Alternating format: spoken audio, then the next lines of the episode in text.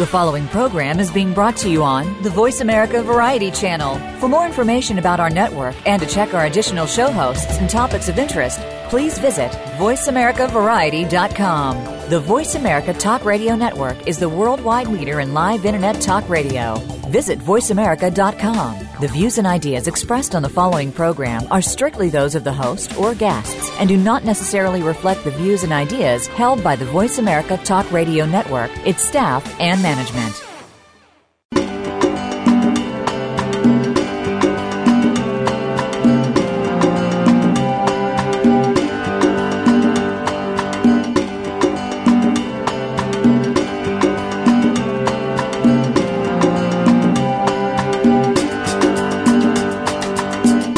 Save our wildlife, save the environment, save our world.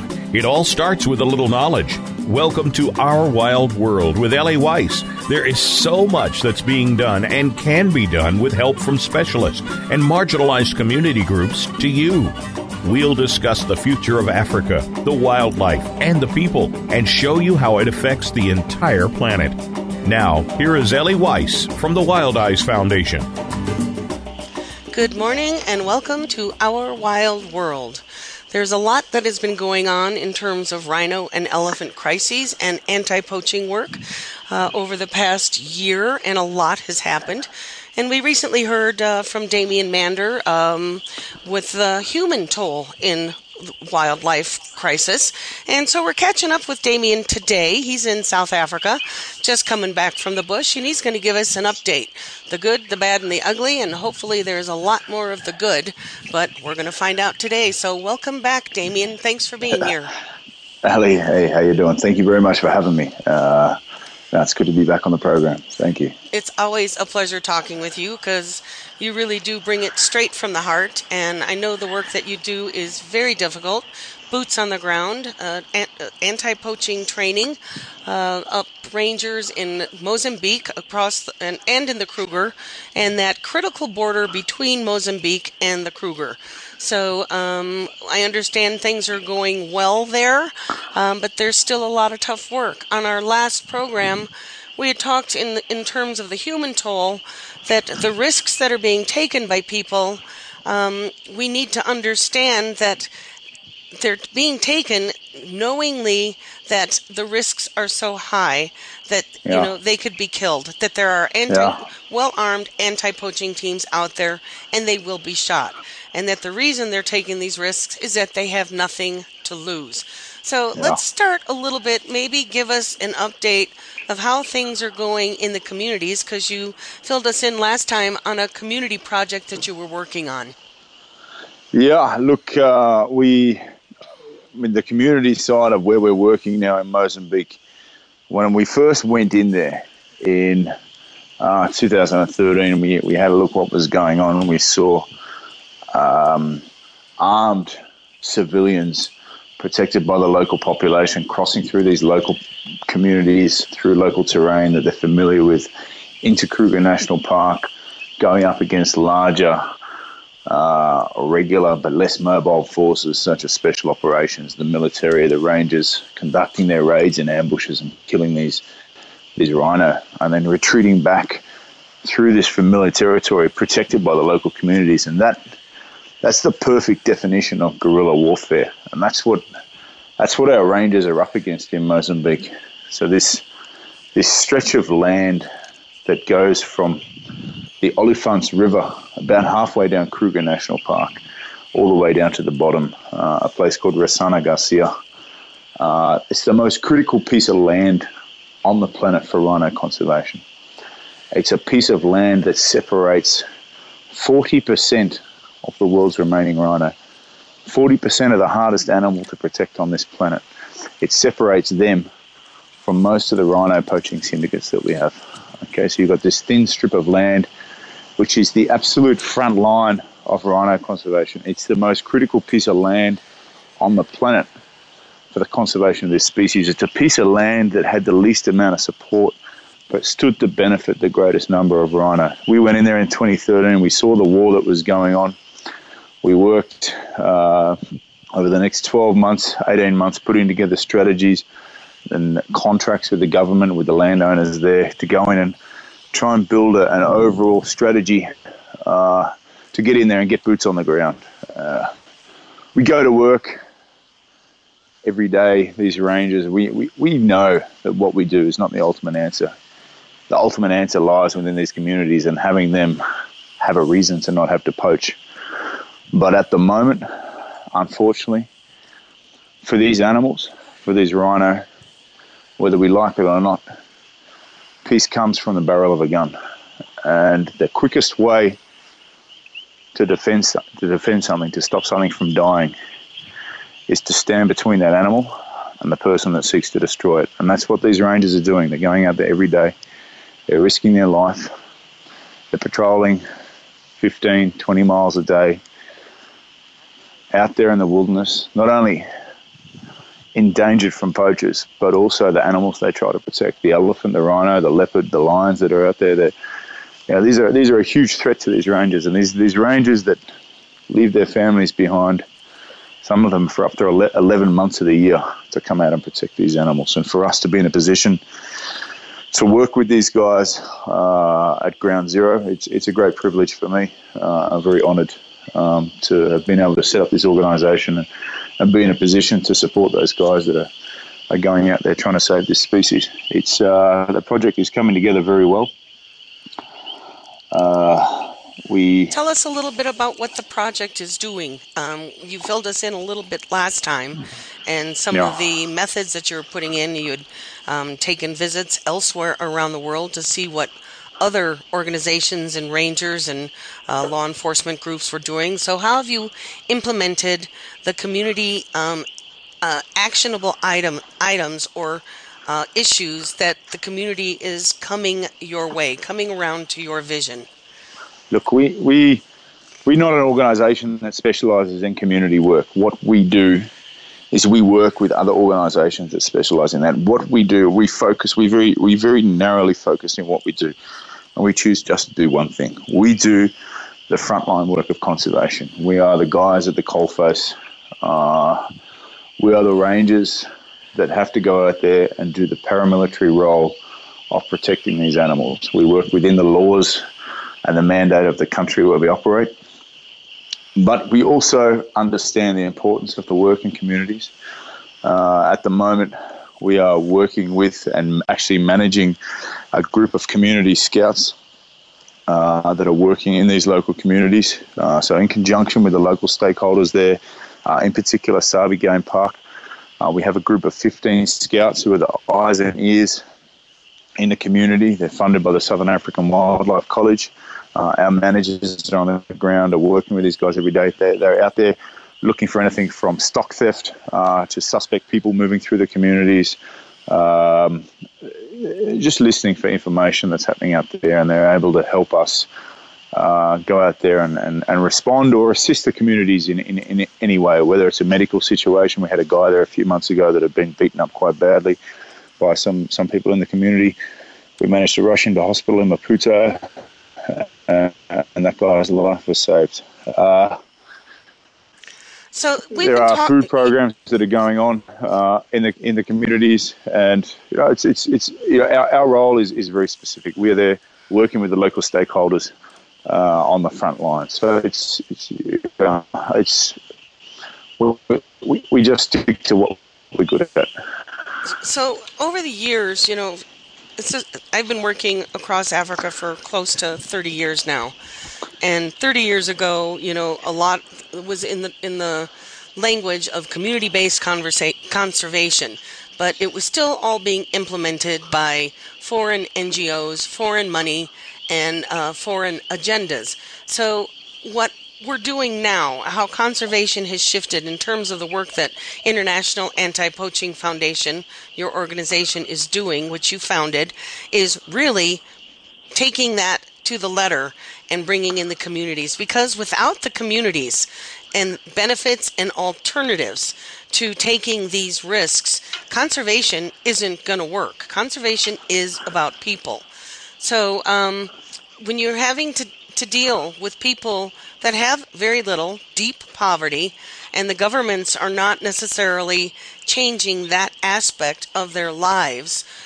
The community work that your sister organizations and your partnerships and your collaborations that are doing, um, the communities accept it, so they are getting an incentive which is another way of saying wildlife paying for itself. Wildlife will never yeah. pay for itself because it has no money. It doesn't need it. Yeah. But there yeah. is money for conservation, and it needs to be spent in uplifting these communities. So, what are some of the? Um, I know this is not directly what you do, but you you see the effects of it because, as we were talking, the poaching is going down of rhino. Um, so, what are some of the um, who are some of your part? Uh, can you tell us who some of your partner, sister, collaborator uh, organizations are, so we can give them the recognition they need also?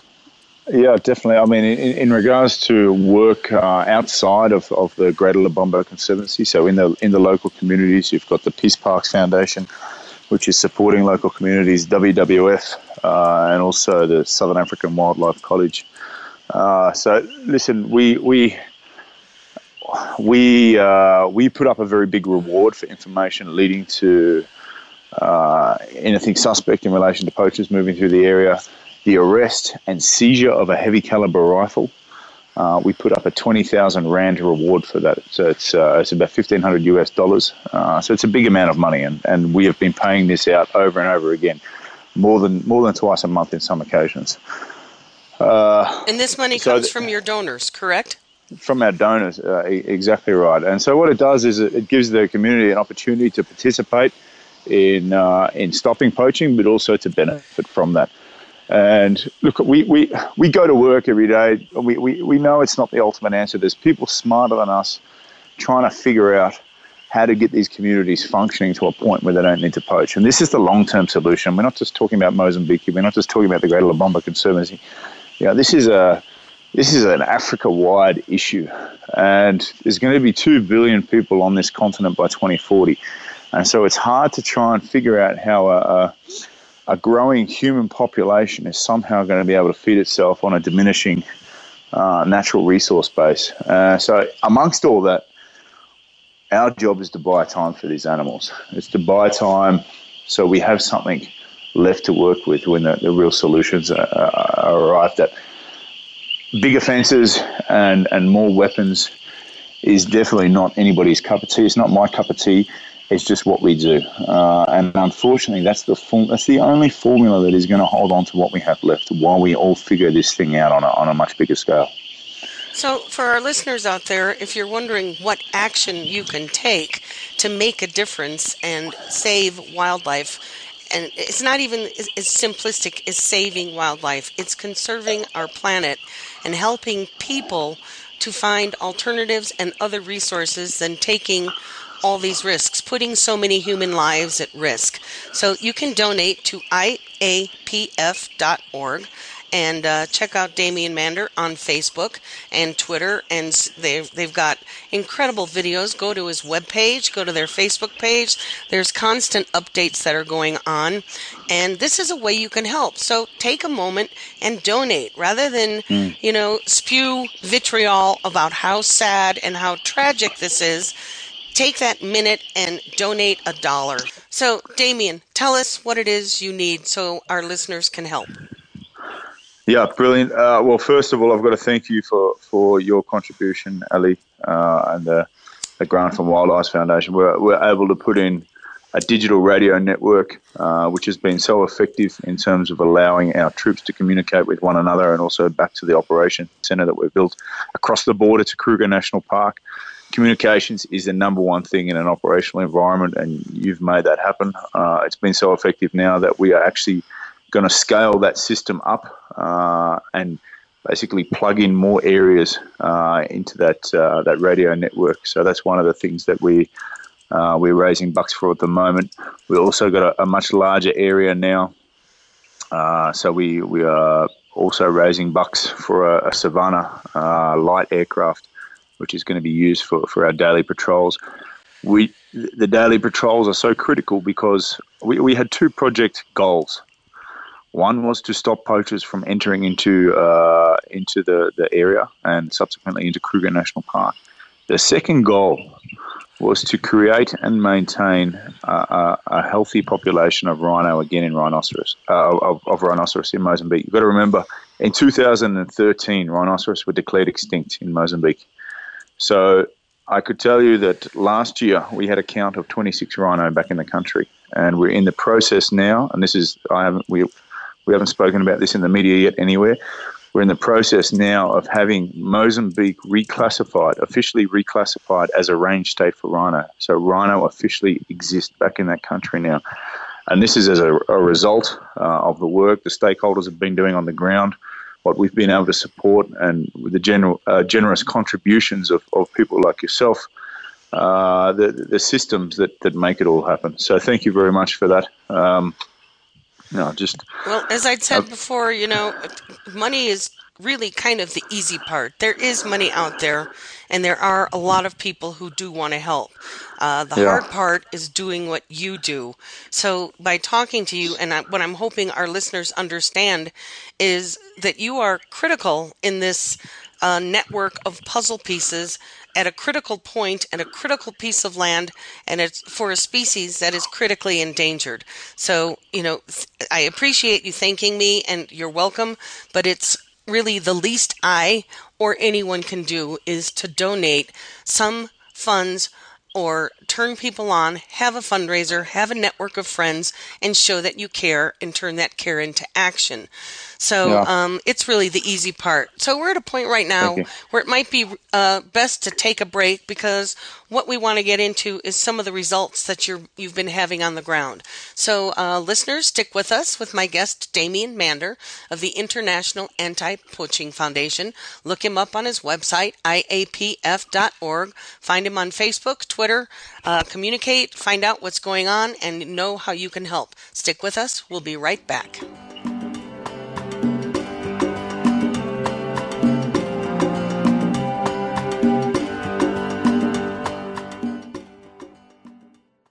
Wildlife. No wild, no life. Big, scary, beautiful. Predators are in danger. Without them, our rivers dry up, our forests don't grow, our communities go hungry, our biodiversity crumbles. Wildlife drives our planet's ecosystems. The wild effect. It's in our hands. Ellie founded Wildize Foundation because she loves Africa and to remind us that there are more harmonious and less destructive ways to live on our planet. She does this so we may be able to look inside ourselves and understand the deeper partnerships that connect us all and to take responsibility for our lives and our Earth. Africa is one of our last remaining wild places and the origins of humanity. It is irreplaceable. Africa is at a crossroads, on the brink of possibilities. We can choose to let its wildlife be lost forever, or we can help save it. In Africa, it is still possible to make a difference. Visit us at www.wildize.org to learn how you can make a difference. We only have one Earth. If we don't care, who will? W I L D I Z E dot O R G. Families today face unique challenges. Marriage, parenting, and family forms have changed a lot in the last century. Family Matters with Dr. Virginia Colin will focus on building and maintaining healthy family relationships. We will discuss marriage, divorce, family mediation, parenting, lifestyles, and mental health. All kinds of family matters. Our show will feature guest experts and your participation too. You can listen to Family Matters live every Tuesday at 6 p.m. Eastern Time, 3 p.m. Pacific on Voice America Variety. Dialogue is the single most powerful leadership tool we have to make a difference in the world. Leading Conversations with host Cheryl Esposito creates a place for that dialogue. Tune into the Voice America Business Channel every Friday as Cheryl hosts new conversations among leaders from around the world in business, government, art, economics, and social change. We'll explore big ideas and everyday actions and learn how their own leadership has led them to discover a newfound sense of possibility in the world. Leading Conversations with Cheryl Esposito, bringing big thinkers together in conversations that make a difference right here on the Voice America Business Channel every Friday morning at 10 a.m. Pacific Standard Time.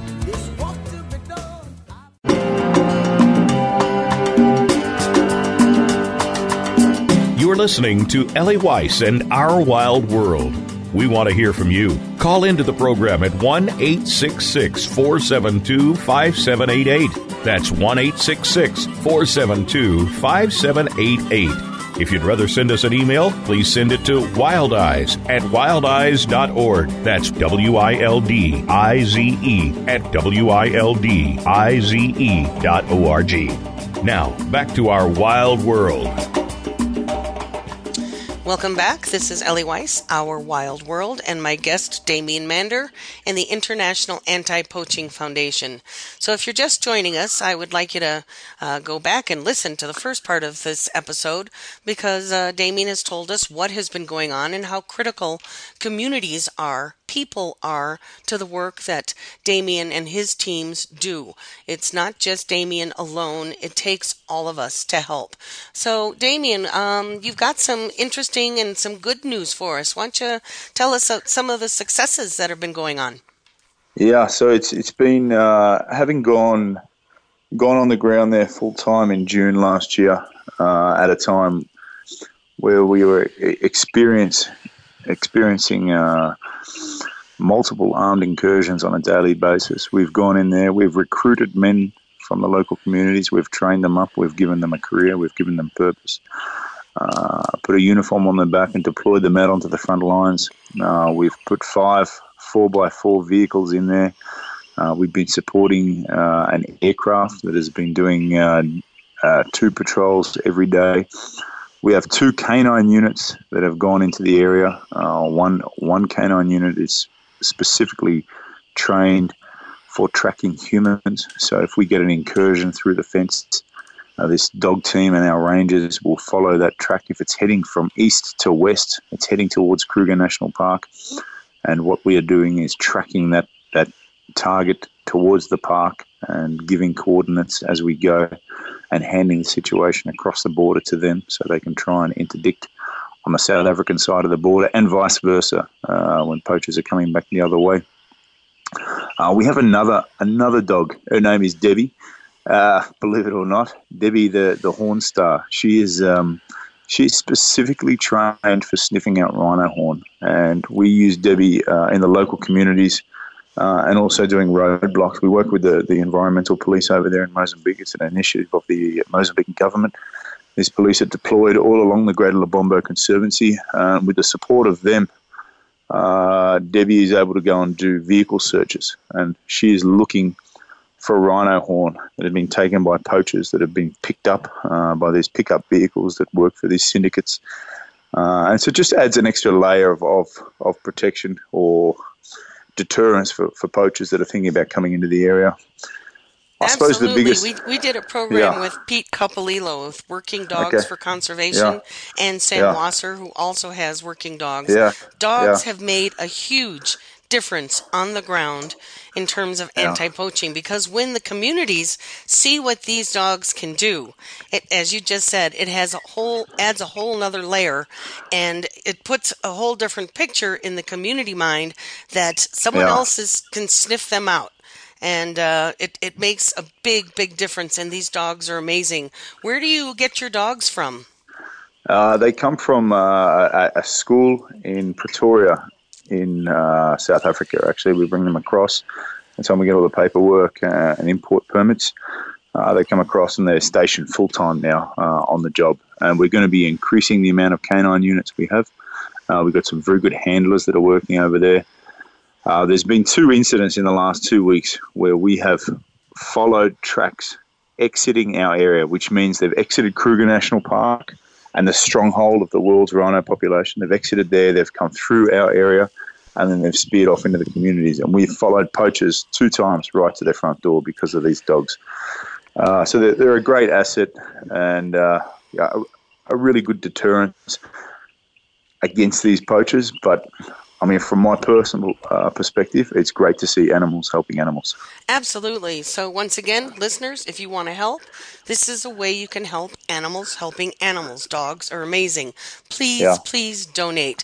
Go to the IAPF.org website. There is a donate button and uh, communicate and please give this support because without people like Damien and IAPF and all the other organizations and nonprofits that are doing this risky work, boots on the ground, uh, on the thin green line, which is getting a bit thicker, thankfully, over the last couple of years.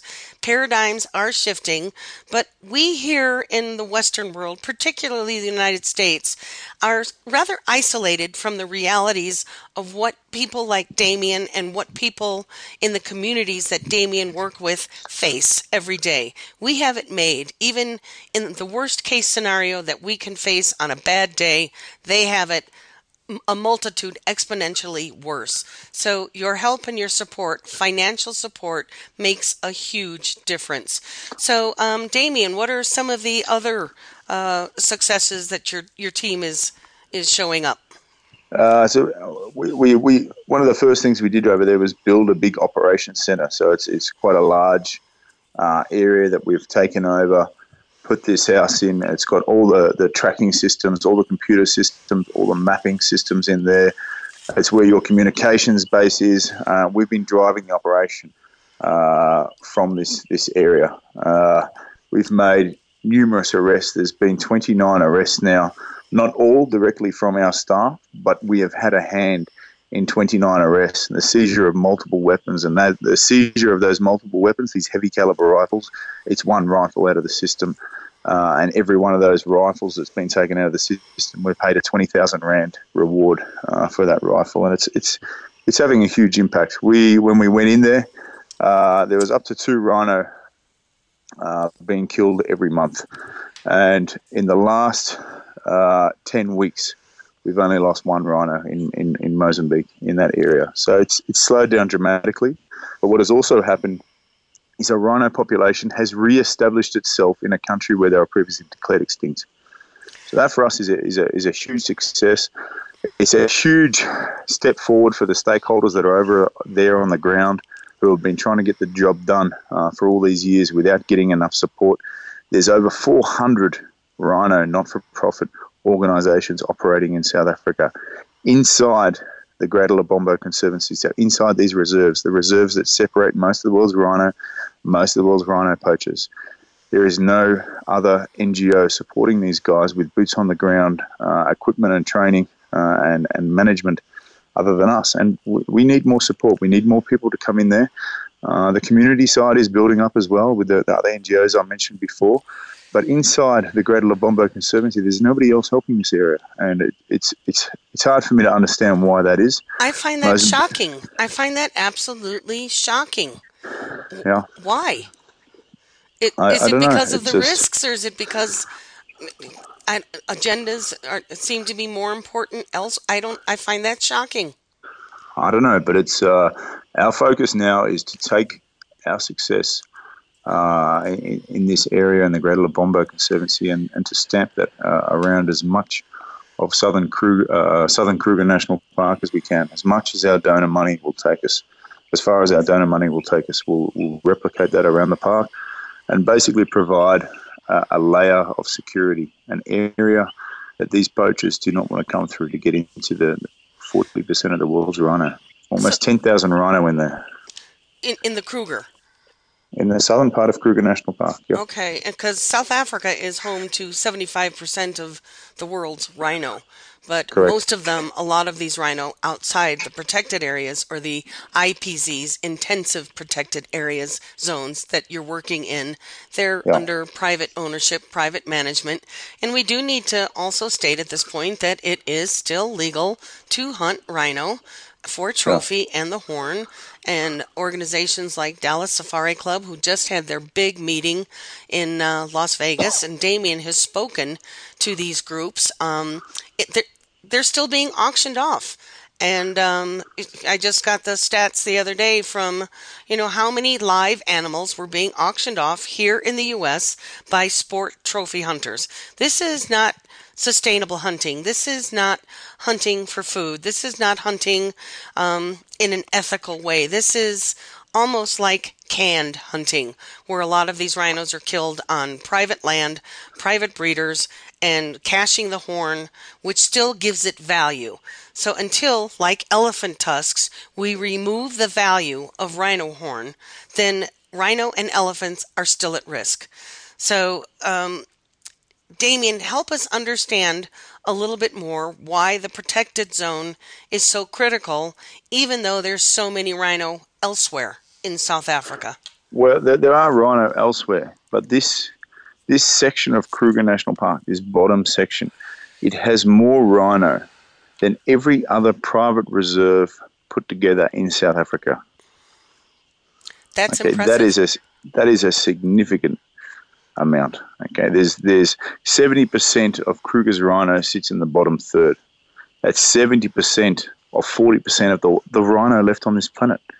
This animal that is on the world stage this animal that represents so much is an animal that's hardly evolved for millions of years, and we're pushing it to extinction because of greed, this, this driving demand from the Far East. And so it's not just the rhino we're trying to save here, but what that animal represents. And if we, if we as a generation allow this animal to go extinct, then that is a massive failure, and it is something that is going to sit on our shoulders forever. Uh, we cannot let, allow that to happen. We need to protect this animal. It's the hardest animal on the planet to protect. It's the animal that poachers are willing to go to the greatest lengths to kill because of the value of its horn. Why when we it, win this it, war, why is it so hard to protect? Because it's it's, it's selling for up to forty thousand dollars a pound. This horn, and and one animal can have twenty pounds of horn on it. Okay, so poachers are willing to go to any length to get their hands on this. Okay, and sometimes they'll kill one, two, even three rhino in a night. And so you can imagine the payday for these guys when they do that. So the stakes are high. When we win this war, we are going to demonstrate to ourselves as a species, as a generation, that we have what it takes to look after these animals. And not just these animals, but everything else in the ecosystem. We aim as an organization to protect the hardest animals in an ecosystem to look after. And when that is done, everything else is being looked after.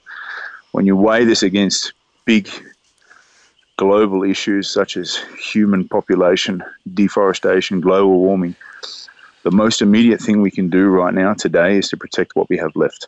And the best way to do to do that is to defend animals like rhino, and that's what we do. Well, and people have to understand that rhino are they are not necessarily a keystone species, but they are an umbrella species. And I've said this before wildlife drives uh, our ecosystems. They are the architects of the land.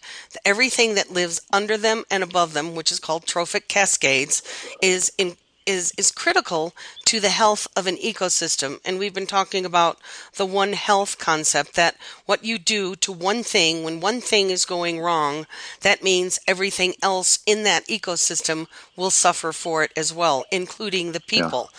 so you know as we build up safety and security for animals we are building up safety and security for people. And that's exactly what uh, Damien and IAPF is doing. So um, tell us some other um, positive news. We've got a few minutes here left in this section, and then we'll get into what needs to happen and, and the outlook for the future. But what else has been going on? Yeah, look, I mean, you, you know me well enough by now, Ali. I'm a, a person that uh, that gets down quite a lot with you with the amount of animals being killed over here, uh, and the just the, the, the, the, tirade of poaching that we're dealing with on a daily basis. It's sometimes hard to find positive stories, but for the first time since 2007, rhino deaths have declined in South Africa. That's after five years of experience in, on average, 35% of carcasses each year. Finally, we, we have reached a, a plateau. And you're going to get people that are going to tell you that there's been more rhino killed in other countries. Uh, maybe all the, some of the carcasses are being missed and not being counted.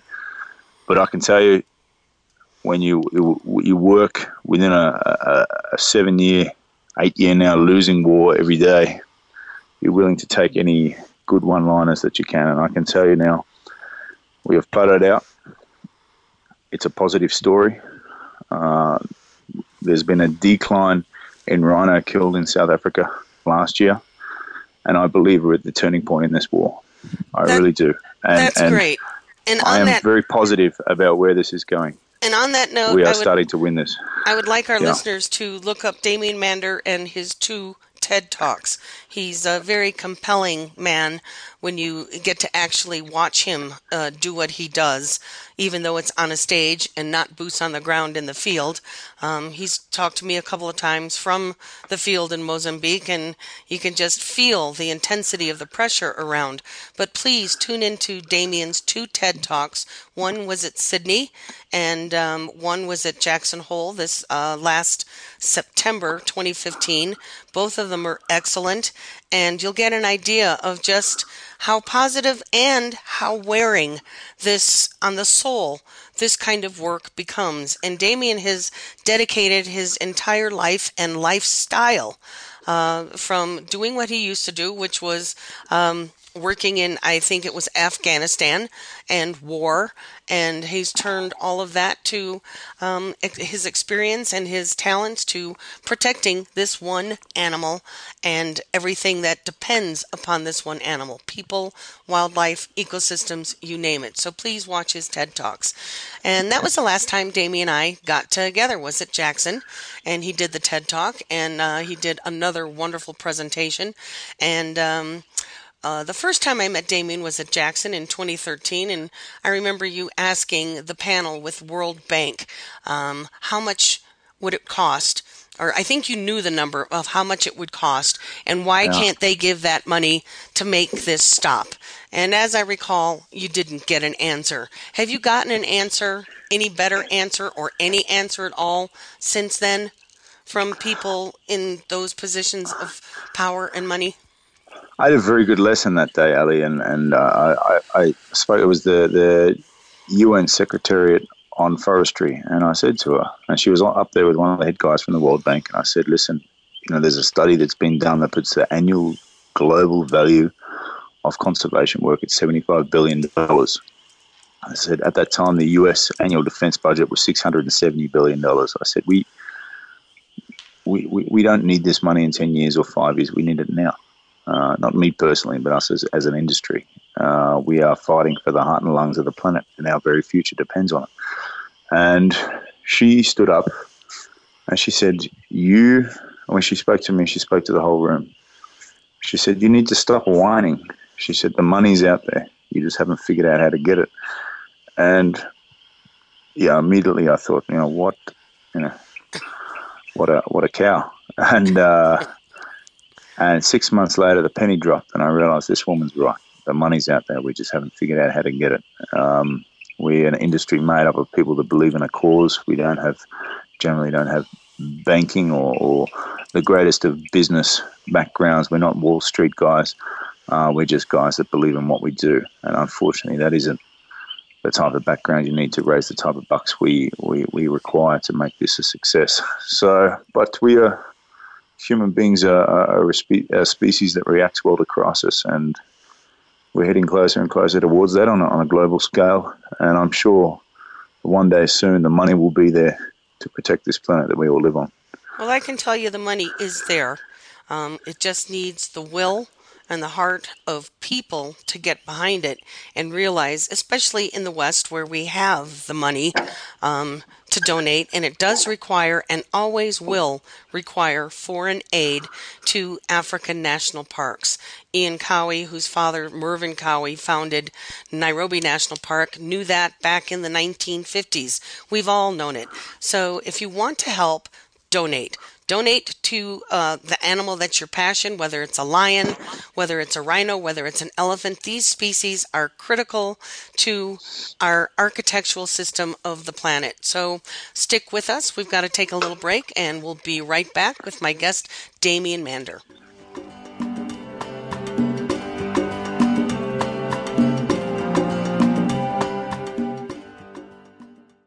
Wildlife. No wild, no life. Big, scary, beautiful. Predators are in danger. Without them, our rivers dry up, our forests don't grow, our communities go hungry, our biodiversity crumbles. Wildlife drives our planet's ecosystems. The wild effect. It's in our hands. Ellie founded Wildize Foundation because she loves Africa and to remind us that there are more harmonious and less destructive ways to live on our planet. She does this so we may be able to look inside ourselves and understand the deeper partnerships that connect us all and to take responsibility for our lives and our Earth. Africa is one of our last remaining wild places and the origins of humanity. It is irreplaceable. Africa is at a crossroads, on the brink of possibilities. We can choose to let its wildlife be lost forever, or we can help save it. In Africa, it is still possible to make a difference. Visit us at www.wildize.org to learn how you can make a difference. We only have one Earth. If we don't care, who will? W I L D I Z E dot O R G.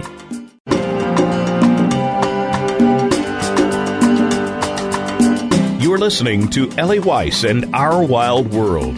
We want to hear from you. Call into the program at 1 866 472 5788. That's 1 866 472 5788. If you'd rather send us an email, please send it to wildize at wildize.org. That's W I L D I Z E at W I L D I Z E dot O R G. Now, back to our wild world.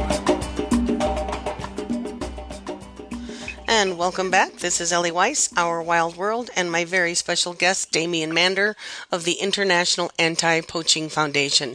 Damien, um, last time we spoke, but I think we might need a little reminder of just how um, widespread your organization is. It's not just one spot in one place on the ground. You have you're an NGO, but you're uh, split out in, in into like three sections uh, Australia, the U.S., and then I believe um, in South Africa. So tell us a little bit again, although I'm asking our listeners to go back and listen and listen to Damien's two previous episodes on this program, but give us a little reminder again of how IAPF works and why it's so critical and why funding is so necessary because of the scope of the work you do. Well, it's probably probably uh, fair to go back to how it all started, and that was um, and then work forward from there. But you know, I, I arrived in Africa uh, in 2009. I just uh, I finished in Iraq. I did uh, a dozen tours in Iraq between 2006. I'm sorry, 2000 and uh, 2000. What am I talking about? 2005, six, seven, and eight, and uh, ended up um, just traveling through southern Africa, having a look what was going on, uh, working with the rangers, seeing the, the difficulties they face on a day to day basis, and you know I had something to contribute, um, and that was you know wanting to support these guys. Uh, I started doing it out of my own pocket, and just realised that that wasn't going to be sustainable for for the long term. Set up as a trust in Zimbabwe, went back to Australia, registered there. Uh, the next step was South Africa, then the USA, uh, now the UK and Mozambique. So actually uh, a group of six um, six not for profits, all functioning under the same mission, which is wildlife conservation through direct action. The same objectives. Uh, we're all, all working together uh, to try and deal with this thing. Our major operational bases have been in South Africa, uh, Mozambique, uh, and and Zimbabwe. Of course, uh, Zimbabwe is where we started. Beautiful country. Uh, very blessed to to have a footprint up there and, and be able to assist the animals and the people of that country. Uh, Victoria Falls, one of the seven natural wonders of the world. Uh, we're less than 10 kilometres from there. That's where our home base is, our headquarters. And um, Zimbabwe is facing a lot of trouble right now. Yeah, it's you know what? I, unfortunately, the, the world news always sells their papers by telling bad stories about Zimbabwe. But I can tell you from living there, it's one of the it's one of the most beautiful countries, and it's actually, in terms of Africa, one of the safest countries you'll go to. And uh, unfortunately, it, it just gets uh, um, it gets ah, a bad a- rep. gets a bad rap, and it, It gets a very bad rep, and you know Yeah, there's there's- a particular person uh, that is responsible for that bad rep. But you're absolutely right. There are amazing people in Zimbabwe. And Zimbabwe used to be one of the highlights of conservation success, the breadbasket of Africa. Um, its people are, are downtrodden now. They're not being represented. And um, it has a different view of let's call it consumptive utilization of their wildlife. And we had talked previously um, a couple of years ago about the uh, wild caught baby elephants that are being exported to China.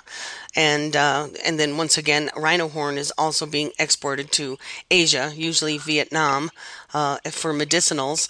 But uh, it's this rising middle class in elsewhere around the world that is really over extracting, exploiting, and over consuming Africa's resources, and it, it, it's it, it's special ones such as the rhino, the elephant, and the lion. So Zimbabwe is a fabulous place, but it is facing some governmental difficulties, and it needs a plan.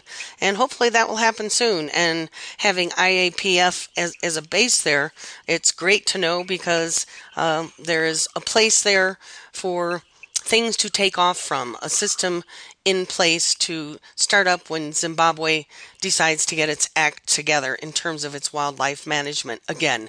So let's move back to Mozambique and South Africa and um, what you're doing there. So, uh, without giving away state secrets or anything like that, tell us a little bit more because we certainly don't want to direct anybody to um, uh, where these rhino are and that they have reestablished. So that's important information. And um, but they are reestablishing. So tell us a little bit more of what you need and what you hope to accomplish in the future, or at least this year. Yeah, so as we expand our operation, uh, both north and south uh, from, our current footprint, uh, it's just a matter of replicating what we've already got there. Uh, another aircraft will be uh, paramount in terms of maintaining that uh, that eye in the sky. Uh, more vehicles. We use Toyota Land Cruisers uh, on the ground over there uh, for getting our teams around. Fuel for the Land Cruisers. We need more boots on the ground. We started another training course there today, uh, just adjacent to the very southern part of Kruger National Park. So these these young men recruited uh, from the local communities who are now going to be given a, an opportunity to defend these animals uh, through the training and the, the, the, the equipment that we give them. Uh, young managers as well, uh, guys that are moving up through the ranks or, or people that have been specifically recruited uh, to come and lead these operations in the field. These are yeah, these are these are guys that leave their family for, for the majority of the year. They live out in this.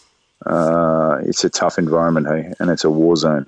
Uh, So what you're saying there. is the skill sets are there. The people do have the skill sets. They're just not being utilized.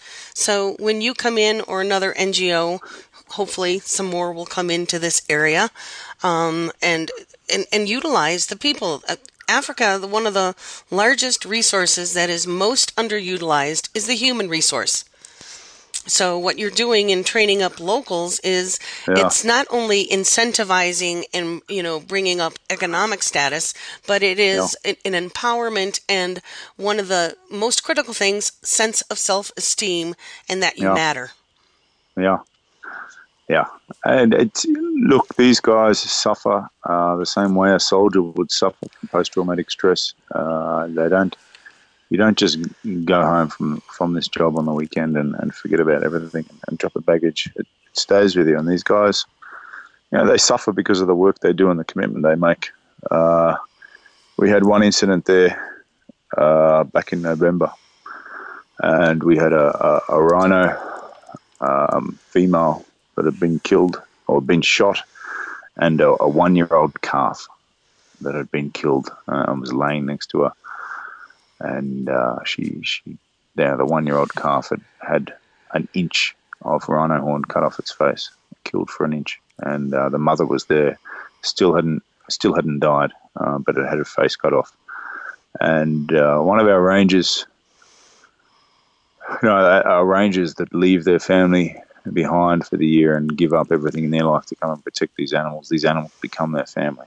And uh, one of their our rangers had come and euthanize uh, one of you know this this this poor rhino that's lying there suffering next to its its dead child, and uh, yeah, that, that guy that guy suffers from that, hey.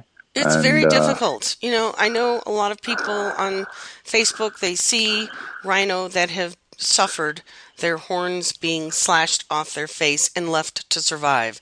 So, this is one thing we didn't really talk about yet that uh, we've talked about the weapons and being outgunned and outmanned by the cartels and the uh, sort of disposable local people take willing to take these risks for this kind of money. But Yeah. what we didn't talk about is these rhino, which you just mentioned, that are left alive. And Yeah. what a lot of the poachers are doing now is they're coming in quietly. They're using arrows and they're using poison darts. And one of the biggest things is to slice off the the face of the rhino to have the skin with the horn to show sort of proof of provenance that it really Yeah. came from a rhino horn, that it really came from a rhino because of the um, the trade in fake rhino horn that also rose during um, this this period of intensi- intensity and global market, uh, black market, uh, illegal wildlife crime. So when you see one of these rhinos suffering, um, if you if you can stomach it at all, but I, I would suggest somebody want our listeners to watch it because it is incredible pain. It is incredible suffering. And Yeah. as Damien just said, you cannot walk away from that feeling untouched and unchanged and um, without feeling that you know, humanity has taken a very, very wrong turn. So, what Damien and IAPF is doing is trying to turn this around. And you had said um, the work you do is, uh, you know, just stopping the hemorrhaging until we turn around. It is going to take people all of us, everybody, everywhere, to turn this around so that the work that Damien and his teams and the local people do realize that it, it it's a self esteem, it is a positive thing, and that they are doing something that will save us and the world. Yeah. So, what's your Yeah. wish list? What do you need? Well, I- you've already got a few items. Okay. Keep, uh, Give us- our, give our us some- busy. Give us But, some um, dollar amounts. We really want to grow on the um, the radio network that you helped establish. Uh, the next phase of that is going to cost around fifteen thousand US dollars. Um, so if we could raise raise the bucks for that, it, it is just so critical in terms of the operation and being able to speak back to the headquarters that we've built there, um, being able to give directions out to our guys in the field and follow where they are. Uh, and especially if there's a there's an incident, we get a lot of incidents out there inside the reserves and outside in the communities so we need to respond to quickly. Having this digital radio network just gives us that extra edge uh, of being able to communicate when we need to uh, and communicate very critical messages. So if we can, if we can, uh, if there are any donors out there that can that can help us get this this money together uh, to help scale this system up, which has been so valuable so far, then you really are going to going to help with a, a critical piece of the jigsaw puzzle. The aircraft um, that we need to we need to get is around sixty thousand US dollars. Uh, a two seater Savannah uh, aircraft. Um, we've already got the hangar there. Uh, we have got another aircraft that has been operating. This one will be able to travel longer distances. Uh, can carry a greater a greater load uh, and can land in, in rougher conditions. So we can put it down on some of the bush strips that we've got throughout that area. Uh, a ranger, three thousand six hundred dollars, pays and feeds a ranger uh, for one year on the front line in the bush. A guy that's going to patrol up to twenty miles a day. Uh, three thousand six hundred dollars does this. It changes a person's life. It takes them out of uh, the the communities where they can potentially become a poacher. It puts a uniform on their back. It puts skills uh, into them, and it deploys them out there into the front lines of these wars. And I- we need to continuously keep recruiting these guys and putting them back out there. I'd like to make an analogy. $3,600 is maybe your average restaurant bill for the year. or maybe what you spend on lattes when you go to your Starbucks or your local corner coffee shop. You know, think of this amount is very, very little in comparison to the amount of success and what it can do on the ground with an organization like IAPF. Plus, you no. have six, no, seven ways to donate. The six arms of IAPF through its various countries. And here in the U.S., you can donate directly to IAPF in their U.S. office, or you can donate to Wildize and know that your money will go directly to uh, Damien's work and support his crews and the efforts on the ground. We had provided a grant for the radio, this digital radio network. We would love to be able to provide the funding for the rest of that. So give us some help. Give Damien some help. You've got so many Brilliant. ways to help. Um, just take an action. You know, a couple of clicks on the computer, five minutes of your day, and maybe a few less coffees or one less meal out a year, a couple less meals out a year, and you can make a huge difference. So, Damien, we've got two minutes left. What, what's your, what's your final message for us today? Yeah, uh, look, just and just a sincere uh, sense of gratitude for those those uh, people out there that do support us. Uh, you know, knowing the, the difficulties that we do face over here, but the, the victories that we are having now. Uh, it's all because of the supporters around the world who understand that these are not Africa's animals. Uh, we're trying to save. These are uh, these are a global asset. It's a global resource, and it's a global responsibility to hold on to it for future generations. We cannot let these animals go extinct. I don't want to turn around to my son. He's two and a half now. I don't want to turn around to him when he's ten years old and have to explain to him why we didn't get this right. We can get it right. We are getting it right. We need to replicate it on a bigger scale. And we can only do that with uh, the support of the people around the world. So please, uh, as Ali has said, do continue to support us. Uh, we are having a very positive, uh, and very significant impact there, and we can only increase that with your help. So thank and, you very much. Well, you're welcome. And you mentioned a good point. We have, you know, globalized iconic species, umbrella species, keystone species, but we also have species that we could call world heritage species. So we don't have to live with rhino here. We go and see them in the zoo, but that is not what a rhino is. Rhino in the wild is critical, and keeping wild rhino, not breeding farms, not industrialized farming to sell rhino horn to foreign hunters, but wild rhino doing what they do is critical to our world. So please, please help. And uh, Damien, thank you once again for your time. Ali, thank you so much. You're a sweetheart. Uh, it's great to talk to you again, and I look forward to uh, sitting down with you uh, over lunch next time I see you. Absolutely. So, thank you, Damien, and we're out of time. So, this is our wild world. You can be a part of it. You can help. Please do. And this is Ellie Weiss with my guest, Damien Mander. And go out and touch the wild and do something today. Thank you very much. Thanks so much. Thank you again for joining us this week. Be sure to tune in next Monday at 11 a.m. Eastern Time, 8 a.m. Pacific Time for another edition of Our Wild World with your host, Ellie Weiss, on the Voice America Variety Channel. Think about living with wildlife during the coming week and what you can do right now.